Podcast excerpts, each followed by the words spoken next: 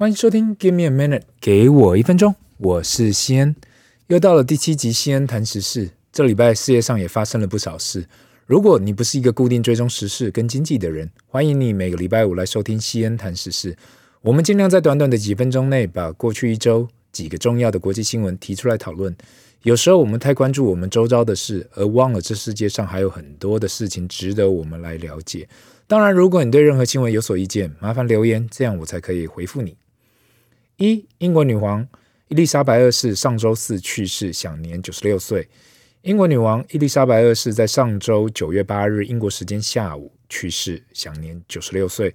有时候想一想，英国女王也真的是很长寿了，在位七十年，等于二十来岁的小女生就成为英国女王，一路到一九五二年开始登基，就一直做到现在。而长子接任，目前接任王位的查尔斯国王。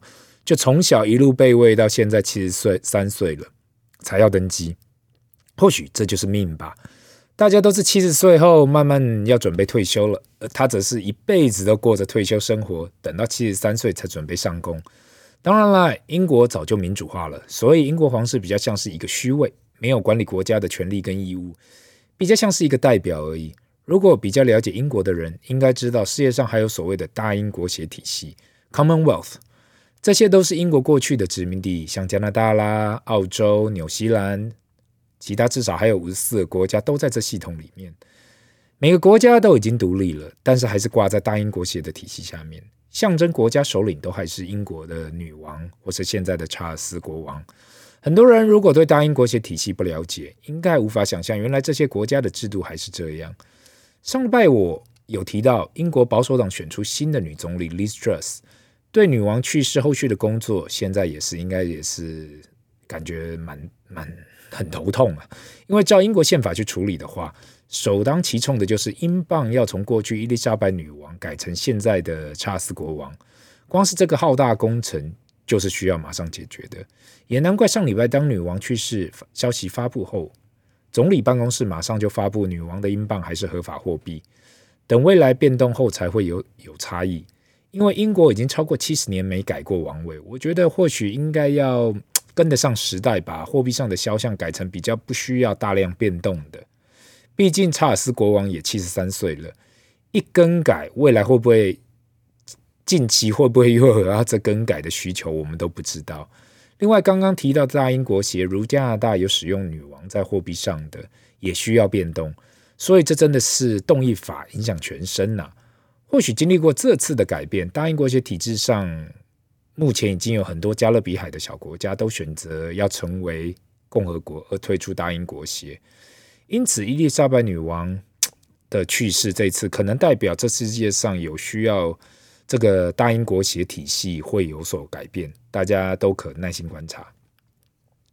第二则新闻来到知名户外用品 Patagonia 品牌创办人。Yvon Chouinard 把资产全捐出。这礼拜知名呃户外用户呃用品的 Patagonia 品牌创办人 Yvon Chouinard 将其公司股票全数捐出做公益。其设计的方式跟过去我们常见到的富豪捐出资产的方式不太一样。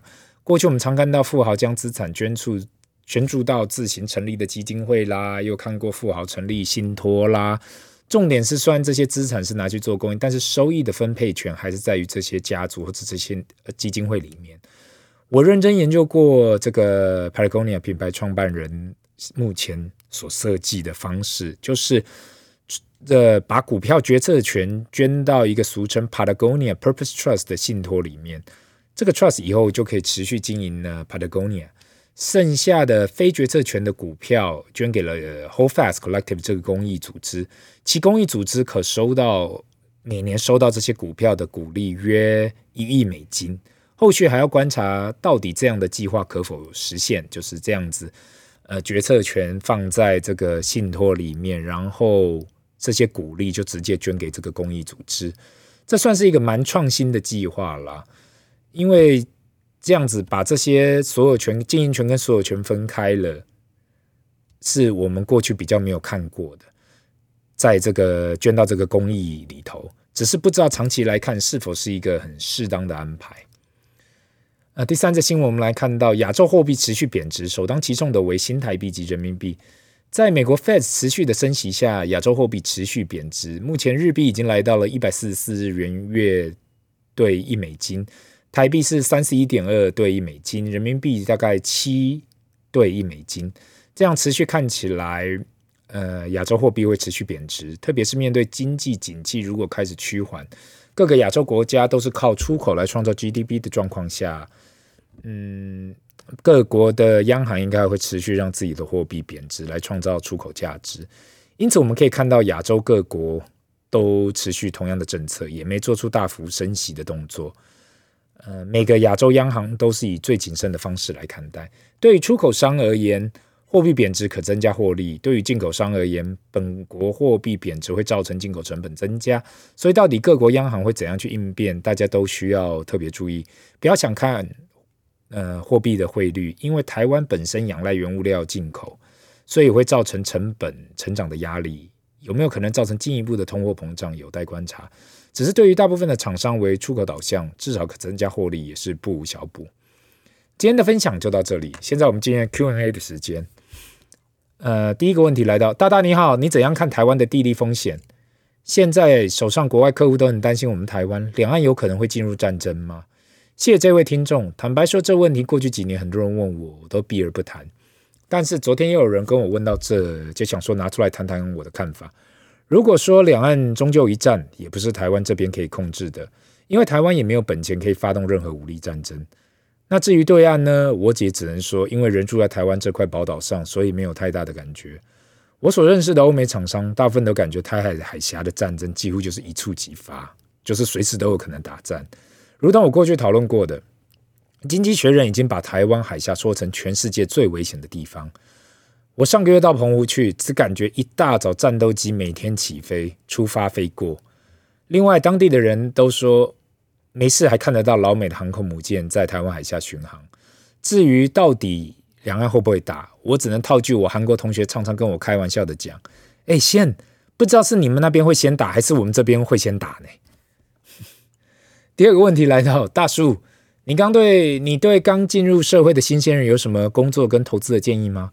如果真的要讲什么建议的话，我会建议于对于第一份工作，如果没有找到你的第一志愿，也不要太难过，因为人生都不会是完美的。重点是当你进入职场的时候，还是要持续学习，不管是在公司内或是下班后。如果听上一集 Episode 六十六就知道，投资自己才是世界上最棒的投资。至于其他投资呢，我只会推荐你先尝试定期定额投资，呃，指数型基金。如果对风险比较有概念的人，再去尝试其他风险投资。